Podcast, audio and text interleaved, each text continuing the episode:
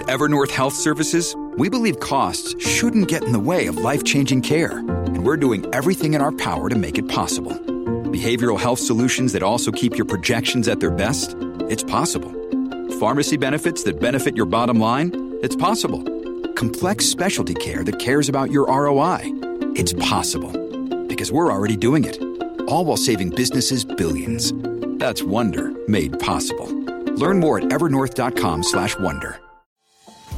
Hello, Oregon. It's Wednesday, January 29th, and this is Mary Mooney with a news update from the Oregonian, Oregon Live. As Jeremy Christian's double murder trial began Tuesday, prosecutor Don Rees used photos to describe in chilling and graphic detail the last moments of the lives of the two MAX train passengers Christian stabbed to death. As Christian began stabbing, passengers thought it was a fist fight, Rees said, before realizing blood was spurting from the men's necks.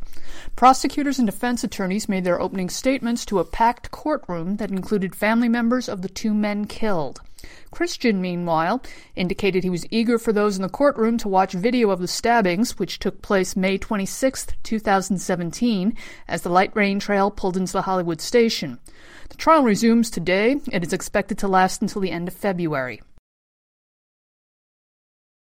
Good news for renters. After a decade of rising apartment rents and competition crushing low vacancies in Portland, the pendulum has swung slightly, slightly in favor of tenants. New units flooding the market come with offers of up to eight weeks of free rent, plus a $1,000 move in gift card and other incentives like a $99 deposit with no lease length. These price lowering concessions are matching rents typical of older, upper end apartments and putting pressure on owners of neighboring multifamily housing, experts say.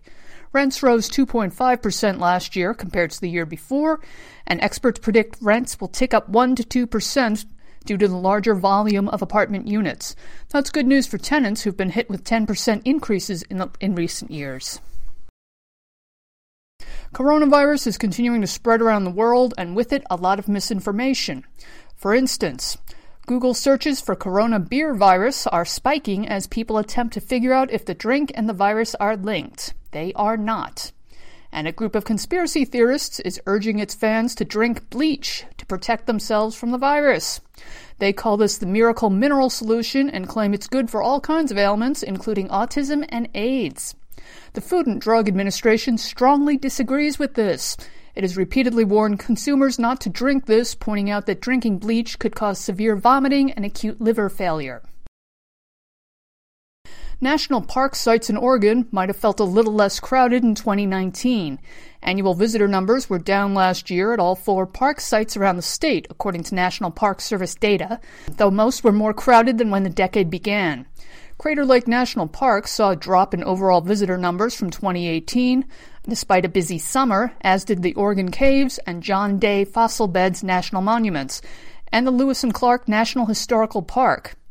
But a dip isn't necessarily unwelcome, especially for park sites that have seen record setting crowds in recent years. For these and more news stories, pick up today's copy of The Oregonian or head to OregonLive.com.